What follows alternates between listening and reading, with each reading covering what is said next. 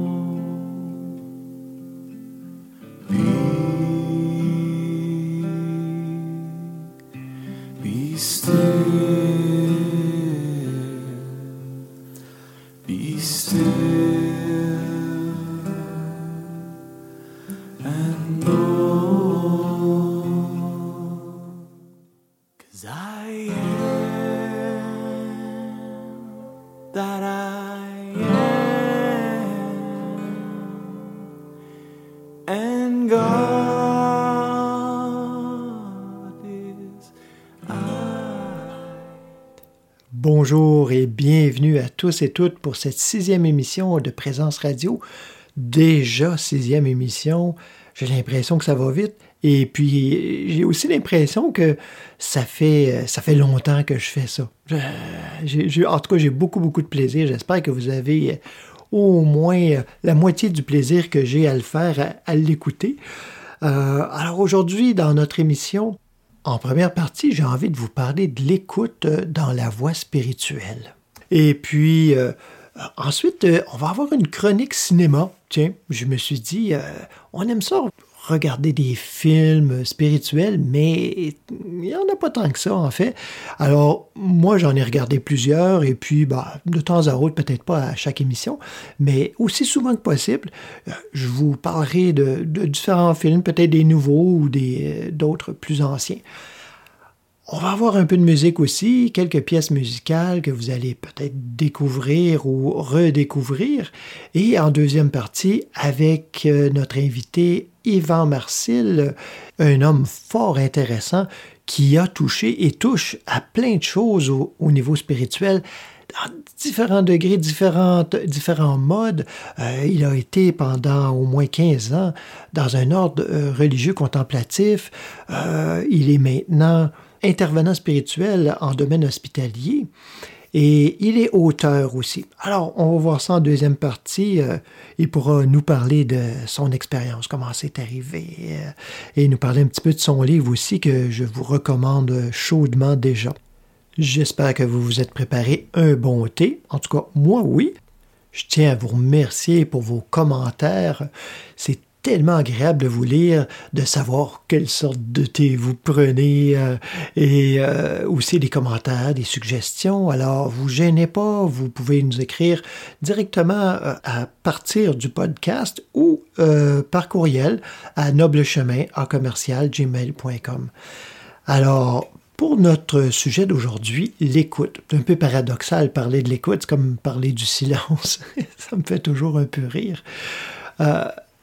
L'importance de l'écoute euh, dans la voie spirituelle, évidemment. hein, je dis, euh, euh, dans nos relations humaines, c'est pas à négliger, surtout pas. Mais dans la voie spirituelle, c'est comme si c'était quelque chose qu'on oubliait de faire. C'est comme si on s'était habitué à avoir ou à aborder la voie spirituelle dans un monologue, mais que nous faisons et non pas que nous écoutons.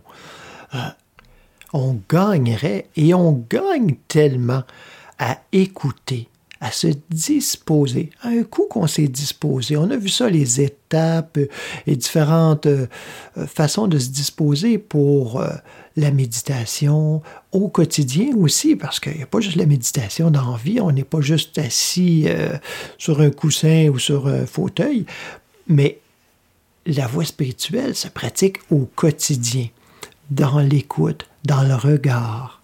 hein. Ce regard, euh, souvent on va parler euh, au, sens spirituel de l'écoute en parlant d'un regard. C'est regarder, comme on regarde notre amoureux, notre amoureuse. Vous voyez, c'est, c'est tout en relation, c'est tout en beauté, en douceur surtout, et j'oserais dire, euh, comme on se prépare à s'étreindre amoureusement. Vous savez, quand on se met à écouter à l'intérieur, hein, qu'on appelle ça Dieu, le Christ, euh, la conscience, ou peu importe, quand on se met à écouter, on se met aussi à être surpris. C'est une question d'émerveillement. Parce que, je ne sais pas pour vous, j'imagine que ça doit se ressembler, mais quand j'écoute le divin, hein, bon, je lui parle un peu au, début, là, puis euh, des fois, je le chicane un peu, mais quand je demande à être éclairé sur un sujet, sur une situation, sur ce qui se passe, euh, je suis toujours surpris de la réponse. C'est rarement ce à quoi je me serais attendu. En fait, c'est à peu près jamais ce à quoi je m'attends. Ça me rassure, parce que sinon, ça voudrait dire que c'est moi qui se donne des réponses tout seul. Hein. Mais c'est toujours surprenant. Et c'est toujours euh, pas seulement différent de ce à quoi je m'attendais, mais c'est toujours mieux, toujours plus profond, toujours plus euh, engageant, toujours plus challengeant aussi, hein, parce que euh, la conscience, ça nous laisse pas tranquille. Hein? La conscience, je parle de la conscience avec un grand C. Vous pouvez l'appeler le divin aussi. Euh, ça nous laisse pas tranquille. Ça veut notre bien. Le divin veut notre bien et il le veut de toute éternité. Et maintenant. Alors c'est pour ça que ça pousse tout le temps, tout le temps en train de pousser. Il y a toujours comme on a l'impression des petits problèmes, des petits bobos, toutes sortes de choses qui remontent. On dit, ben voyons donc, comment ça? On nous dit que ça ne fait pas partie du divin, ça, parce que c'est disharmonieux. Comment ça que ça remonte? Ben ça remonte pour faire de la place. Ça pousse pour sortir. C'est le divin l'esprit, la conscience qui pousse sur tout ce tas de, détritus pour être au grand jour, pour prendre la place, toute la place. Non pas que je vais disparaître, hein, non pas que Stéphane ne sera plus, euh, sera plus là, mais qu'en fait, Stéphane va être là pour vrai. Parce que Dieu est conscience individuelle on n'est pas des automates, on n'est pas des clones. Il n'y a qu'une conscience, mais une conscience qui nous éclaire, qui nous nourrit, par laquelle on a la vie, le mouvement, l'être. Ah, c'est incessant, incessant. Mais pour ça, pour s'en rendre compte, on peut le savoir, peut-être vous l'avez sûrement déjà entendu, mais l'important, c'est d'en être conscient de pouvoir le vivre, que ça s'exprime dans ma vie et dans mon champ de conscience, c'est-à-dire tous ceux qui m'entourent aussi. Parce que sinon, qu'est-ce que ça donne? Alors, il faut s'arrêter, il faut écouter, il faut prendre le temps pour écouter. Il faut se familiariser avec euh, le langage. Hein. On le sait, on écoute quelqu'un même dans notre propre langue, et, ou peut-être si c'est une langue seconde, c'est encore plus évident. On entend quelqu'un, puis on fait Ah, voyons, on dirait que je comprends pas tout à fait tout ce qu'il dit. Euh, pour toutes sortes de raisons, le débit, le ton, euh, les mots utilisés, un certain jargon des fois euh, qui vient d'un lieu, d'une époque. Et puis là, ah, hein, c'est comme quand on lit aussi un, auteur. Ça prend un petit moment. À un certain point, on, se familiarise, puis là, ah, là, ça coule, ça coule. On se met en syntonie avec l'esprit de notre interlocuteur, que ce soit par un livre euh, ou par euh, un entretien euh, audio, vidéo, peu importe. Ah, et puis là, on entre en syntonie, on écoute et on comprend. Mais c'est la même chose. L'écoute spirituelle, on commence par se déposer et puis là, on écoute. On s'arrête, puis on écoute vraiment sans essayer de se donner des réponses, sans se précipiter. Si ça prend plus de temps, on attend plus longtemps. Il y a une beauté dans cette attente, écoute active, attentive, amoureuse. Il y a quelque chose de beau, de profond, de léger. Et plus on s'y adonne, plus on a envie de s'y adonner, plus on a hâte à ces moments, ces moments d'intimité, ces moments de, de communion. C'est pas juste comme une relation amoureuse, c'est une relation amoureuse. Voyez comment on est bien juste là, un à côté de l'autre. Prendre le temps de s'écouter, parce que le divin nous écoute aussi. C'est pas à sens unique. Il nous écoute et je l'écoute. Je vous propose d'écouter une pièce de musique sensationnelle que j'ai découvert sur YouTube. Vous allez voir dans les informations du podcast, j'ai mis le lien, vous allez pouvoir l'écouter. J'en ai mis un extrait d'à peu près 10 minutes. La pièce dure une heure. C'est une heure euh, sans arrêt. C'est incroyable. C'est une pièce de musique indienne avec euh, Zakir Hussain et Rakesh Chorazia. Euh, Zakir qui joue les tablas et Rakesh qui joue la flûte bonne souris. Alors, vous allez voir, c'est littéralement une divine extase languissante. Bonne écoute.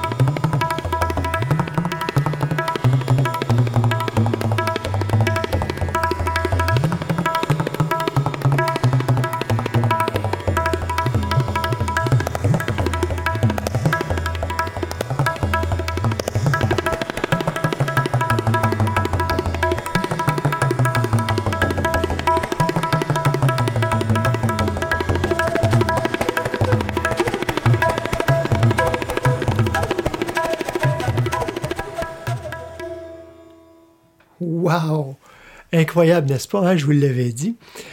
Ça me fait penser, je me permets de vous raconter une petite anecdote ici.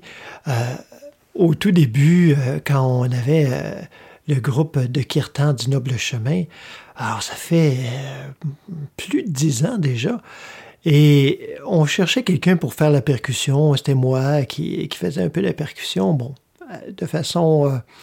c'était assez basic, mais bon, ça faisait, ça faisait le travail. Et puis là, tout à coup, un jour, je donnais un cours de yoga euh, dans un studio euh, qui avait pignon sur rue et une grande vitrine qui arrivait sur la rue même. Et quelqu'un passe devant la, vitrine. C'est dans un quartier euh, très, très, très québécois.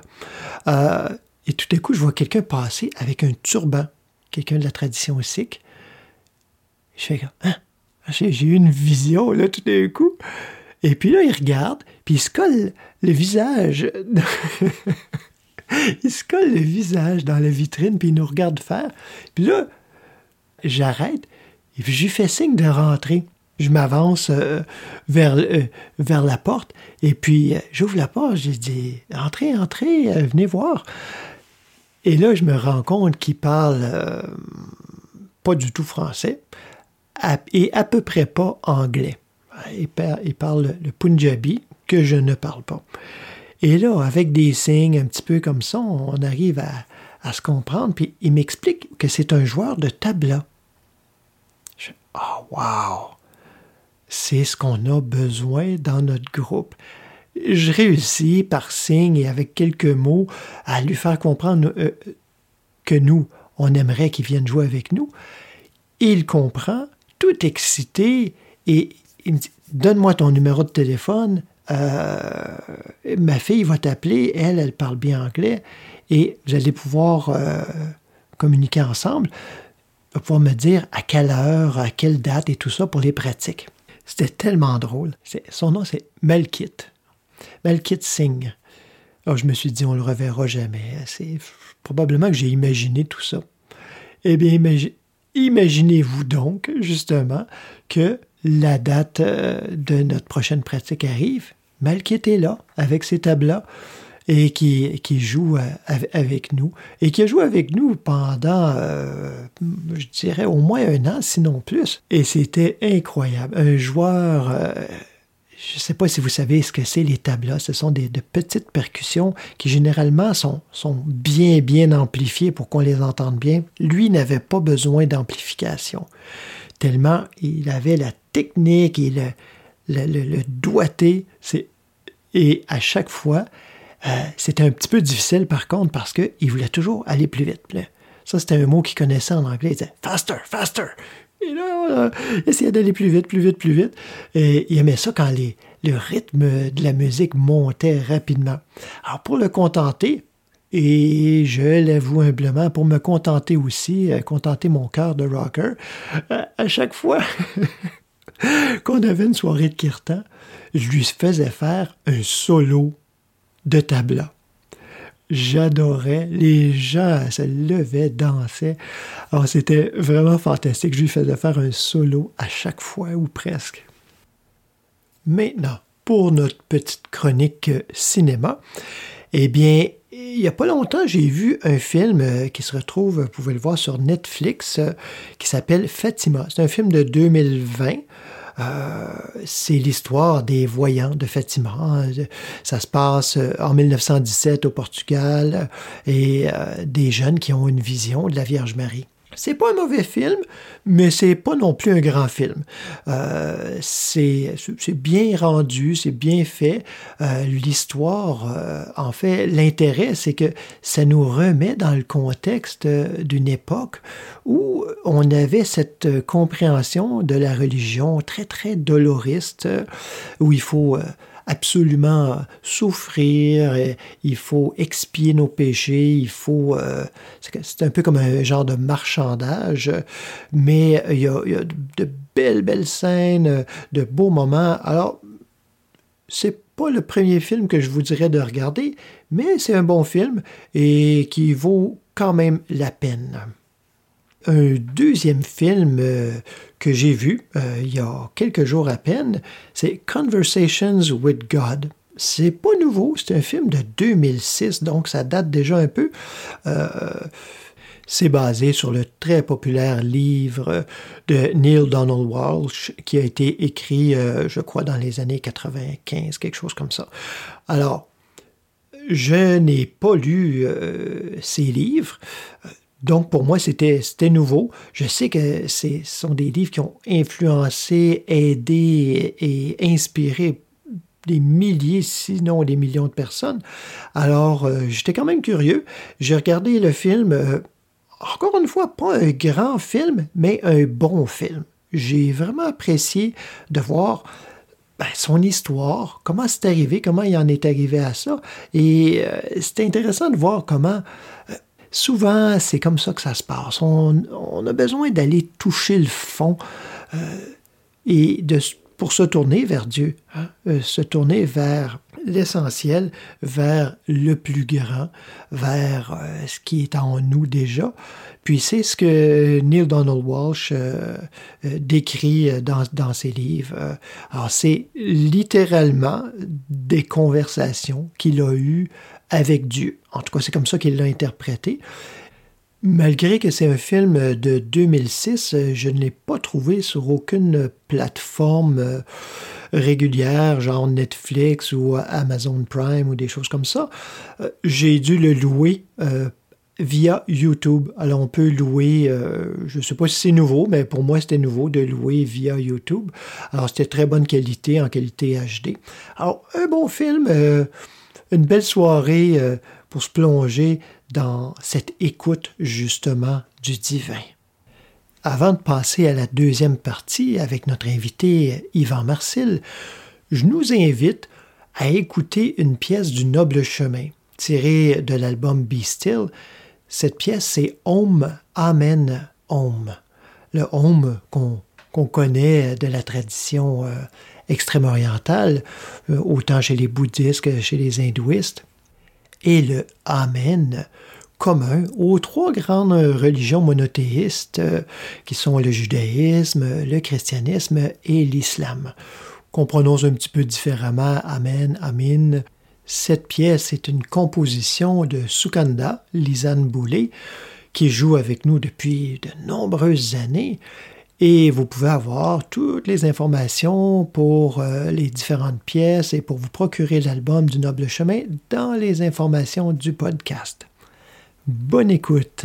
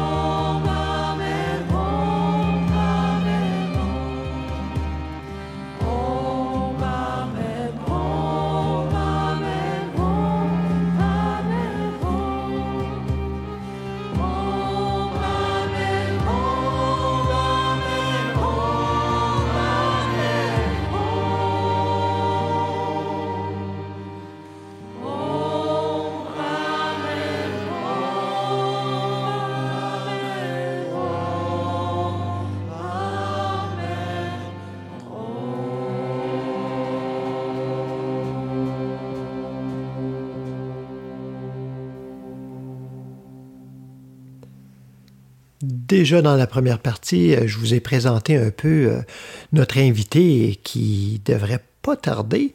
En fait, c'est pas facile euh, toujours d'avoir des invités parce que tout le monde est bien occupé. Yvan, c'est un homme occupé, qui travaille fort, qui travaille comme intervenant en soins spirituels, je le mentionnais au début. Alors, on a essayé de, l'avoir comme invité, puis il me disait, ben écoute, euh, euh, pas cette semaine, ah, l'autre semaine, puis ah, ben dans trois semaines, ça va être possible. Alors je me suis dit, voilà une mission. J'ai dit, bon, ben Yvan, comment est-ce qu'on peut s'arranger? Qu'est-ce qui est le mieux pour toi? Il dit, écoute, c'est pas maintenant, il faudrait quasiment que je me téléporte. Eh bien, cette semaine, on tente l'impossible. Nous allons téléporter notre invité directement dans notre studio. J'ajuste quelques manettes, je tourne quelques boutons et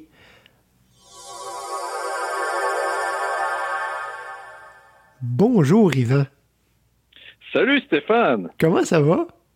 Ouais, ça va très bien. Hey, je suis content que tu aies accepté euh, de venir partager avec nous parce que, ben, comme je le mentionne euh, à, à l'occasion, c'est tellement intime de partager euh, notre parcours spirituel que ben, je, me, je me sens privilégié, puis je suis certain que nos auditeurs aussi se sentent privilégiés là, de, de pouvoir euh, être là, euh, quasi live, parce que je dis, dans, dans l'expérience spirituelle, c'est toujours maintenant, fait que c'est toujours, euh, c'est toujours live. Toujours live. Alors, euh, je voulais savoir, qu'est-ce que, comment c'est arrivé pour toi le, premier contact euh, avec la spiritualité? Euh, je sais pas, peut-être c'était de loin, de proche, euh, je sais pas trop comment c'est arrivé. J'aimerais ça si tu as envie de, que tu nous en parles. Comment c'est arrivé pour toi?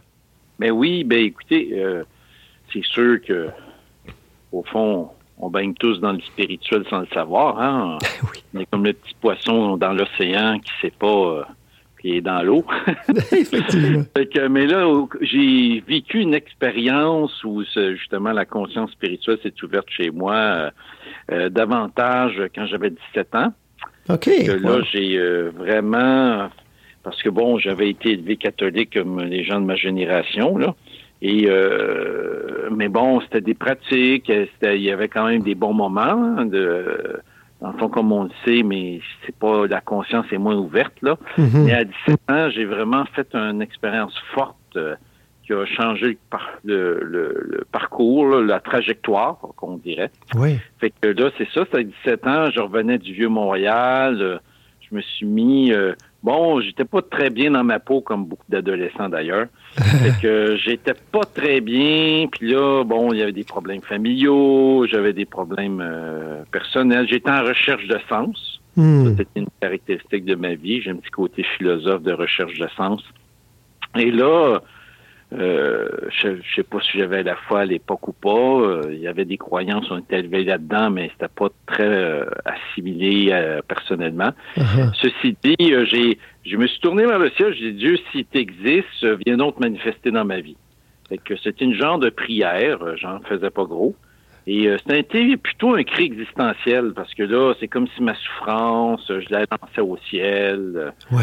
alors que le spirituel n'est pas plus au ciel qu'ailleurs, mais Ben, euh, à l'intérieur, hein, plus, comme dit les maîtres. Mais euh, là, j'ai, ça a été un cri, hein, un cri du fond de l'abîme, je criais, hein, comme un Hmm. pauvre. Fait que là, j'ai eu une réponse, ce qui n'est pas toujours le cas euh, aussi rapide.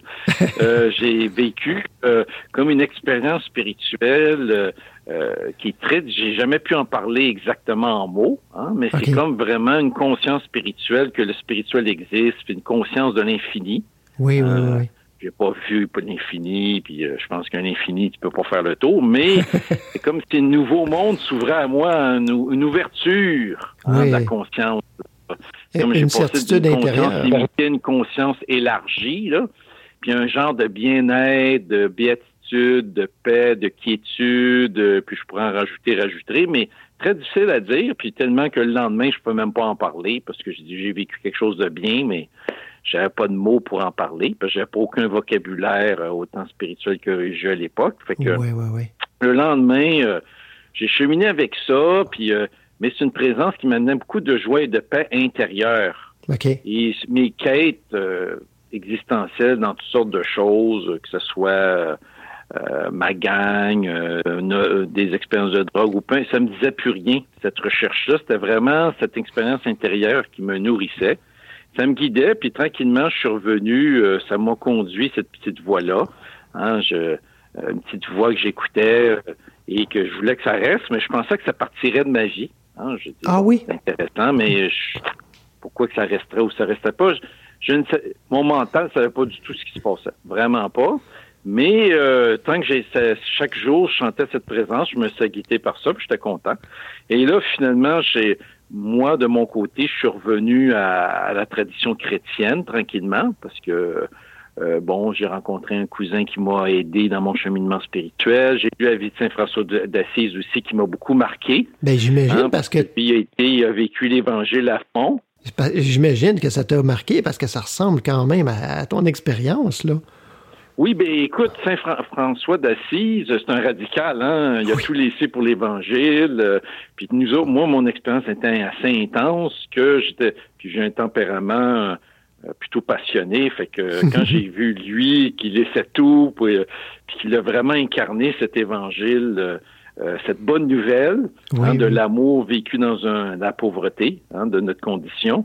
Hein, euh, il me disait, sais, je me suis dit, ben écoute, ça, ça, ça, ça m'a, je trouvais que c'était authentique, hein, Mhm. son expérience spirituelle. Fait que ça a été un des premiers maîtres, parce qu'il y en a d'autres que j'ai vu après qui m'a aidé à, à me découvrir puis à cheminer vers eux. Parce qu'à un moment donné, euh, ce que je me, suis- je me rends compte maintenant, après euh, des dizaines d'années après, parce que cette expérience-là, j'en vis encore, mais c'est maintenant réfléchi, compris. euh, euh, disons que je, je suis plus en résonance euh, in- intelligible avec ça. C'est plus mature. Je dirais que euh, un moment donné, Dalai Lama, ça, ça m'avait frappé. Il avait dit, pour devenir universel, il faut s'enraciner quelque part. Hmm, Je pense ah ouais. que c'est ça. je- moi, je me suis enraciné dans ma tradition de- chrétienne.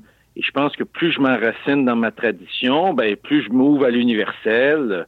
Mais ça a pris du temps parce qu'au début, euh, tu sais, moi, ma tradition chrétienne, chrétienne, c'est comme un petit biberon, hein. Ça, ça te nourrit, t'es un bébé spirituel, puis t'as besoin de choses concrètes, là. Fait que là, à un moment donné, je pense qu'avec les années, après m'être enraciné, mais si on parle de dizaines d'années, maintenant, je suis à une étape de ma vie où je peux euh, m'ouvrir à, au- à ce que l'esprit universel, si on peut dire, hein, parce que je pense que Dieu, c'est le Dieu de tous et qui agit dans beaucoup de religions, dans beaucoup de spiritualité, dans beaucoup de maîtres spirituels. Puis maintenant, je, je suis à une étape de ma vie que je m'enrichis beaucoup des autres traditions religieuses et spirituelles pour vivre la mienne autrement et mieux, je pense. Oui, oui. J'imagine, tantôt, tu disais, euh, en parlant de François d'Assise, qu'il avait réalisé euh, euh, sa, pauvreté d'être. Hein? Je je l'ai retenu, là, parce que j'imagine que toi aussi, c'est ce que tu as réalisé, mais peut-être pas du premier coup. Peut-être que du premier coup, tu t'es dit, ben, il faut faire pareil, euh, pauvreté, chasteté, obéissance, euh, puis c'est- c'est c'est comme ça que, ça que ça doit fonctionner. Est-ce que tu t'es dit ça Oui, à un oui, moment c'est donné? vrai. Tu as, tout à fait raison. C'était euh, parce que comme tous les convertis, parce que moi c'était comme une conversion que je vivais, euh, au grand, euh, à la grande surprise de ma famille qui comprenait rien. Malgré que c'était des croyants. Euh, disons, euh, moi je comprenais rien, puis eux autres après non plus. Mais euh, c'est vrai que moi je pensais que euh, quand tu es un converti, tu es dans la lumière, puis là tu veux que tout change, puis t'es pas toujours sage. hein. Là, je me tu te garoches sur les choses radicales comme chasteté, pauvreté, obéissance, mais dans le fond, euh, parce que tu ne peux penser que donner tout à Dieu. Ouais, mais ouais, ouais. euh, dans le fond, euh, j'ai été un petit peu trop vite en affaires dans ma vie. Là. Ça m'a pris plusieurs encore dizaines d'années pour réaliser que c'était bien beau euh, mon expérience spirituelle, mais ça m'empêchait pas de cheminer humainement. Hein. Puis j'avais beaucoup Ouais. de blessures, de difficultés. Mais ça, euh, disons que j'avais une belle conscience spirituelle, mais ma conscience humaine n'était pas très développée. Hein. Il a fallu quand même qu'elle le rejoigne, euh, équilibrer les deux, si on peut dire. Et c'est pour ça qu'après un long cheminement de connaissance de moi, de même psychothérapie et tout ça, j'ai découvert que au niveau affectif, mon engagement assez radical qui se manifeste par mon engagement parce que je suis rentré dans une communauté religieuse Oui. qui s'appelle les Carbes, qui ressemble beaucoup aux franciscains, mais qui est pas tout à fait pareil, mais qui à l'époque correspondait mieux à ce que j'étais. Mais mon engagement religieux euh, était teinté de ce feu de la conversion, mais euh, j'avais laissé des côtés de, me- de mon être de côté, hein, Ouais, qui ouais, ouais. finalement a réclamé son dû euh, à 35-40 ans. Tu une crise du milieu de la vie, puis là, ça m'a dit, écoute, Yvan, euh, c'est parti, surtout les parties affectives, j'ai mis vie de côté pour ma recherche d'absolu, est revenu, est revenu en force pour me dire, écoute, on existe, puis il faut que tu t'occupes de nous. Ah, ah, ah. Puis là, c'est là que j'ai fait une psychothérapie qui m'a amené tranquillement à, à découvrir que ma communauté ne me convenait plus hein, dans ce style de vie. Puis j'ai quitté pour devenir euh, euh, être homme ordinaire et faire une formation dans euh, comme intervenant en soins spirituels à l'hôpital. Hmm. Wow, hey, c'est tout un parcours quand même, hein? De... Oui, c'est un, beau parcours. Que, ben là, maintenant, je le vois autrement parce que je le vois avec du recul. Là. Oui, oui, oui. Mais euh, d'arriver à, à incorporer avec maturité tout ça, euh, euh, c'est pas. On, on- diminue pas la spiritualité parce qu'on inclut euh, l'humanité, comme tu l'appelles. Je pense que ça, ça vient nourrir la maturité parce que la spiritualité englobe aussi l'humanité. Je ne sais pas ce que tu en penses, là, mais. Oui, oui, tout à fait. C'est exactement ça. La vraie spiritualité doit inclure l'humain, parce que sinon, c'est une spiritualité, euh, en langage chrétien, on dirait désincarnée. Mhm. Euh, Jung dirait incomplète. Hein? Euh, Jung dit mieux vaut être complet que parfait.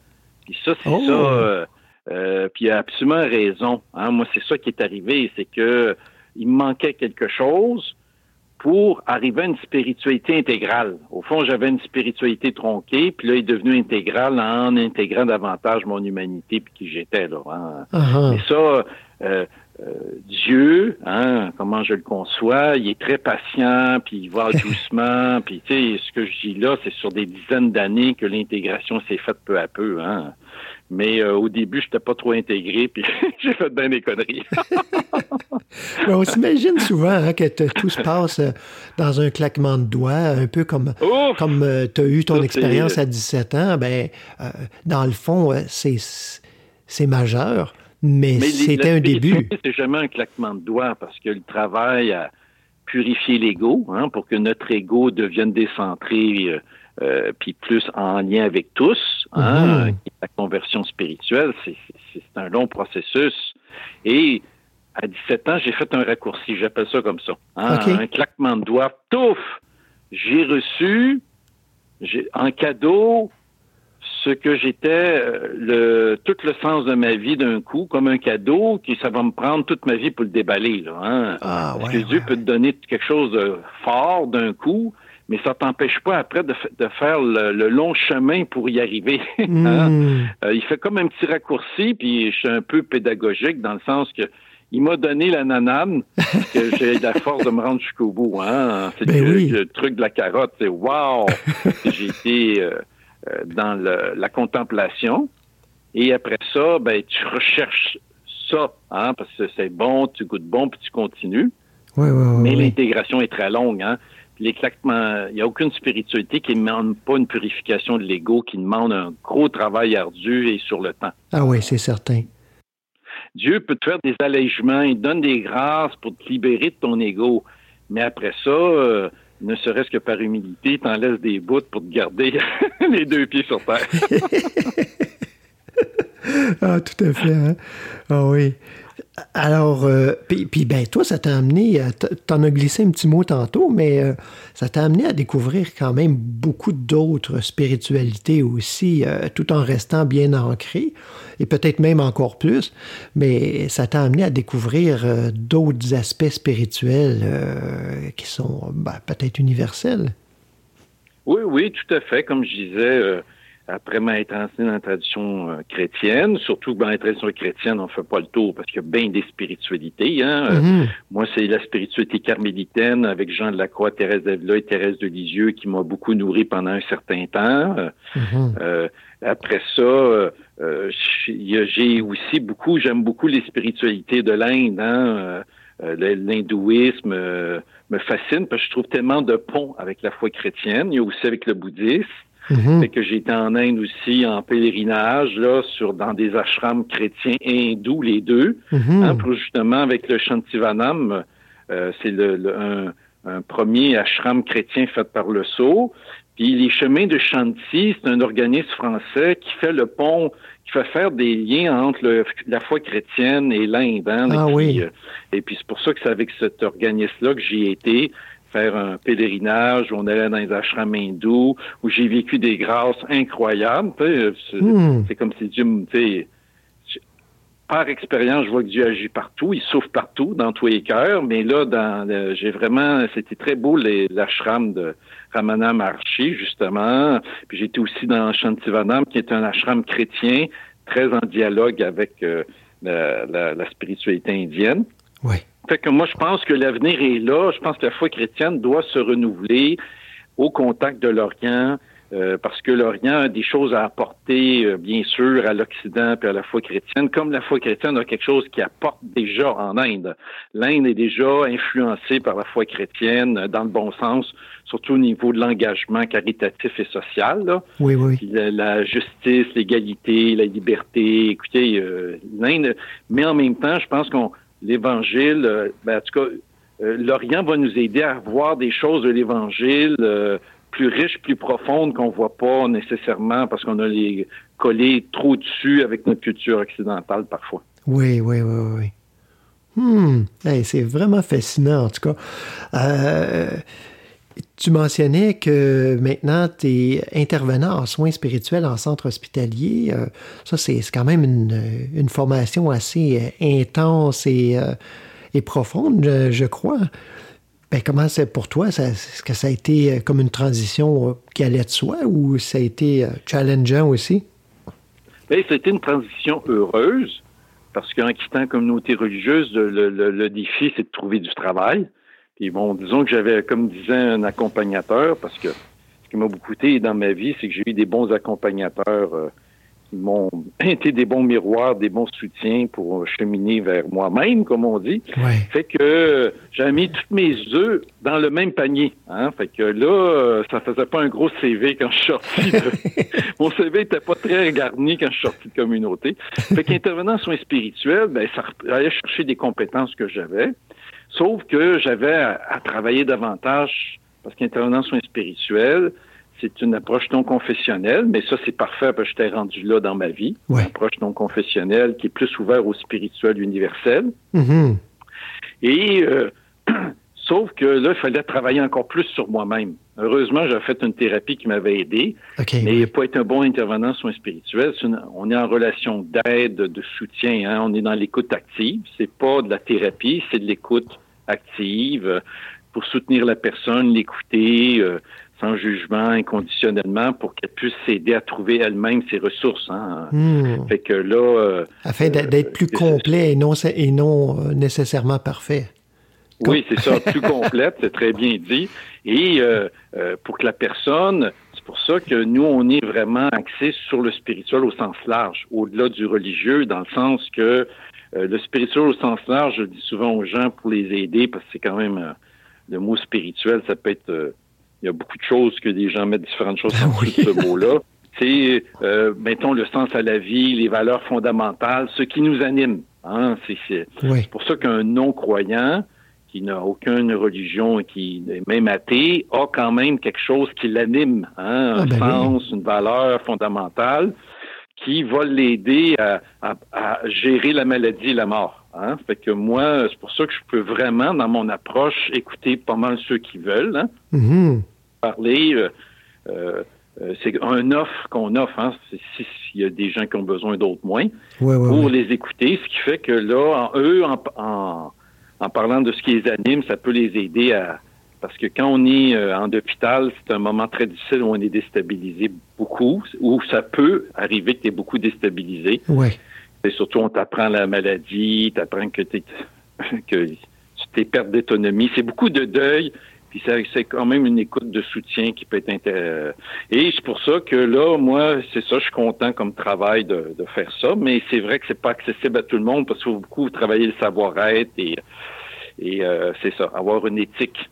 Mais, mais au-delà de, de ce savoir-faire, euh, je dirais, humain, euh, qui n'est pas à négliger, évidemment, mais comment ton contact au divin, parce que c'est quelque chose que tu nourris euh, au quotidien, ça, comment ça t'aide dans ton travail?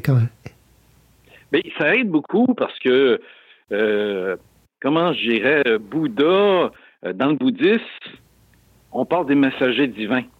Hein, les messagers divins, euh, Bouddha, c'est la mort, la maladie, la vieillesse. Hein, ça, ça a été des messagers Ouais. qui l'ont amené à sa conversion, hein, parce que lui, il était le prince Siddhartha, euh, heureux dans son palais. Mhm. Puis il a fallu qu'il sorte de son palais pour voir la mort, la maladie et la vieillesse, pour qu'il ait des messages pour le réveiller. Mhm. Fait que moi, je suis chanceux, j'ai ce message-là tous les jours dans mon travail.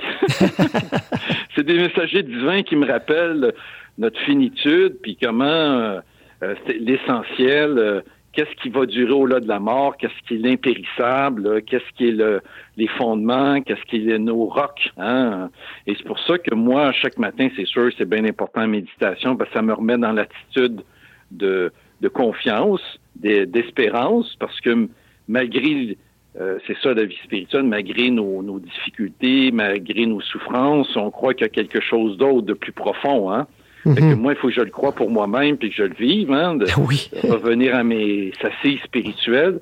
Ce qui fait que quand je rentre dans une chambre, j'en parle pas, pas besoin, mais je dois avoir une posture Oui, oui, d'espérance, de- d'espoir, euh, que l'autre sent, et, euh, en tout cas, euh, parce que sinon, ça serait trop déprimant ce travail-là, parce que tu es toujours confronté à de la mort, des fins de vie, des choses comme ça. Mhm. T'as pas, toi, ton regard, euh, ça serait un peu maso d'être dans ce milieu-là, dans, entre guillemets, dans le sens que ça serait difficile. Ben oui, ben oui. C'est-à-dire que là, ce qui aide beaucoup, c'est ce regard-là et la- le mystère de l'empathie et de la compassion qui est sans limite, là. Oui. Hein, si je pense que je suis resté là, c'est par l'expérience de la compassion. Parce que la compassion est vraiment une expérience spirituelle. C'est pas toujours senti, mais euh, euh, même dans le bouddhisme, on en parle beaucoup. Euh, la- la- la- la- les deux ailes dans le bouddhisme, c'est la sagesse et la compassion. Hein? Euh, fait que là, euh, moi, je trouve que c'est ça, c'est la sagesse, moi, d'aller sur mes, mes ressources et la compassion qui, qui est sans limite. On peut jamais avoir trop de compassion, puis c'est un chemin spirituel. Et mon travail, chanceux, m'aide à rentrer dans ce chemin-là. Hein. C'est-à-dire que c'est un avantage que j'ai dans mon travail. Et euh, mon travail m'aide à ma vie spirituelle et ma vie spirituelle m'aide à mon travail. Fait que c'est extraordinaire pour ça. Hmm. Wow. Que- un homme heureux, là. Oui, je pense euh, qu'en partie. Ah, Parce que c'est très difficile. de- Je pense que pour être heureux, il faut être focalisé, euh, pas juste sur soi, là, mais ce serait difficile de qualifier jusqu'où que je suis heureux. Mais euh, oui, je te dirais oui. Hmm. Il nous reste encore un petit moment. J'aimerais ça que qu'on parle un petit peu de ton livre euh, que tu as écrit, euh, ça fait déjà deux ans ou trois ans? Oui, ça doit faire euh, un, petit peu plus que deux ans. Ouais, mais qui est plein d'actualité. Hein? C'est ce livre qui s'appelle J'aime tellement, tellement le titre. Je l'ai tellement euh, partagé, ce titre-là, et, et- et- et l'ouvrage aussi, qui s'appelle De la pleine conscience à la pleine confiance. C'est tellement beau comme titre. Oui, c'est euh, puis en plus, c'est un- quelqu'un qui avait relu le manuscrit qui m'a dit ah c'est ça ton titre. Puis j'ai dit c'est bien Ah oui? vrai. Il était déjà dans le livre, mais je l'avais pas mis comme titre. Fait que là, Hmm. euh, j'ai dit oui, effectivement, ça a été un winner. Euh, ben écoute, ce livre-là, je suis très heureux. Euh, C'était un petit bébé qui j'avais porté en moi. Puis que euh, dans le monde justement de l'hôpital, on, on a beaucoup le- la, la question de la pleine conscience, mindfulness, là, Oui. la pratique, hein, très popularisée par John Kabat-Zinn, qui vient du bouddhisme, beaucoup vipassana, ah. et qui, au fond, est une pratique, euh, hein, la- l'acceptation consciente de l'expérience présente. Je trouvais que c'est un beau euh, définition de la pleine conscience. Oui. Acceptation consciente de pré- l'expérience présente. qui est une sagesse universelle. Hein? C'est sûr que les bouddhistes, c'est des maîtres hein, dans la conscience et de l'acceptation puis le moment présent, mais euh, tu l'as dans toutes les traditions religieuses et spirituelles. Puis je me suis dit, wow, tu sais, c'est très à la mode, très à la vogue de la pleine conscience. Mhm. Fait que c'est un, beau mouvement, un, un beau outil de euh, pour aider hein, avec des personnes, quoique c'est pas bon pour tout le monde, puis même euh, trop exagéré. Je disais un article un matin que faire trop de pleine conscience, il y en a des gens, ça peut y déséquilibrer certaines personnalités. Oui, oui, oui. Ceci dit, c'est un bon instrument qui était là, puis j'ai dit ça doit avoir des résonances dans l'Évangile, parce que c'est sûr que Jésus, euh, ce qu'il y a de bon dans la pratique du Vipassana ou ailleurs, cette spiritualité de sagesse, de compassion, tu le retrouves dans l'Évangile. Fait que là, j'ai essayé de justement faire dialoguer les deux. hein. OK. Cette pratique de la pleine conscience, que j'aime mieux parler présence attentive. Oui. Cette pratique de présence attentive, tu le retrouves dans l'Évangile, vécu par Jésus, enseigné par lui, mais dans d'autres mots. hein. La Mhm. réalité est toujours pareille, le vocabulaire est différent. Comme euh, dans toutes les religions, euh, c'est une- il y a une expérience spirituelle commune, mais un vocabulaire qui sera toujours différent parce que c'est une autre culture, une autre théologie, puis ça là-dessus, c'est pas, ça peut pas matcher comme on dit. Uh-huh. Mais euh, c'est pour ça que j'ai- que ce dialogue entre les deux, euh, où je pense que quelqu'un qui lit l'Évangile peut s'enrichir de la pratique de la pleine conscience, comme celui de la pleine conscience peut s'enrichir de Jésus Ah oui, comme maître de pleine conscience, parce Mhm. que je pense qu'il apporte quelque chose de plus dans le mouvement, qui est la confiance, justement. Oui. c'est une marque de confiance, de commerce d'Évangile, cette confiance au Père qui nous aime infiniment, puis de la confiance d'un enfant envers le Père. Fait que voilà, ça fait que je pense que c'était une tentative, une recherche de dialoguer les deux. Puis je pense que ça devrait continuer parce que c'est juste un premier jalon. On- voilà. Ah, eh, excellent. C'est en tout cas moi euh, ici au Noble Chemin, c'est un centre de méditation, puis euh, on, souvent je vais proposer cet ouvrage-là aux gens, mais pas simplement aux débutants, mais euh, aux gens qui qui ont envie de d'élargir leur horizon spirituel justement, qui soit qui euh, soit qui sont plus du côté occidental chrétien ou du côté oriental et je trouve que c'est une belle euh, un beau mariage. Hein? C'est pas une synthèse, c'est un mariage. Il y a quelque chose de, de- d'une beauté et de senti aussi. hein. On voit que ça vient d'une expérience et non pas simplement d'une recherche euh, académique. Mm, mm, mm, Tout à fait. Moi, c'est ça, je- ce que je me sens interpellé. euh, c'est ça, ce livre-là en est, puis j'espère en faire peut-être un autre. C'est de un pont entre l'Orient et l'Occident. C'est comme ça que je me sens appelé maintenant, là, parce que j'ai été longtemps comme théologien chrétien à creuser ma tradition. Mhm. Et je trouve que maintenant, il faut faire des ponts, puis euh, ça, ça m'interpelle. Puis je suis content que tu me dises ça, de, que tu le perçois aussi. Là, ben, je suis content. Mm. Vraiment, euh, merci Stéphane pour ce beau commentaire. Ben, merci, merci à toi d'avoir euh, accepté notre invitation. Euh, Puis, euh, écoute, j'ai hâte, j'ai déjà hâte euh, de lire les commentaires de nos auditeurs là-dessus. Euh, sachez que dans les euh, informations du podcast, vous allez avoir aussi euh, le lien pour vous procurer ce livre-là, comme les liens aussi des différentes musiques qu'on a pu entendre au cours de l'émission. Alors, Yvan, encore une fois, un immense merci. Je te fais un, un- un- un câlin à, à distance. Un câlin virtuel qui appelle, là. Oui. Et nous autres, c'est pas virtuel, c'est un vrai câlin, même si c'est à distance. Oui. Écoute, euh, euh, ben merci à toi, Stéphane, pour ce beau partage. En tout cas, ça m'a forcé justement à re- re- me réapproprier. Puis euh, au plaisir de te revoir. Eh bien, merci. Bye bye.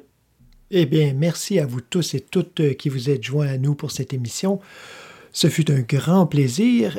Je vous invite donc tout de suite pour un rendez-vous la semaine prochaine. À bientôt!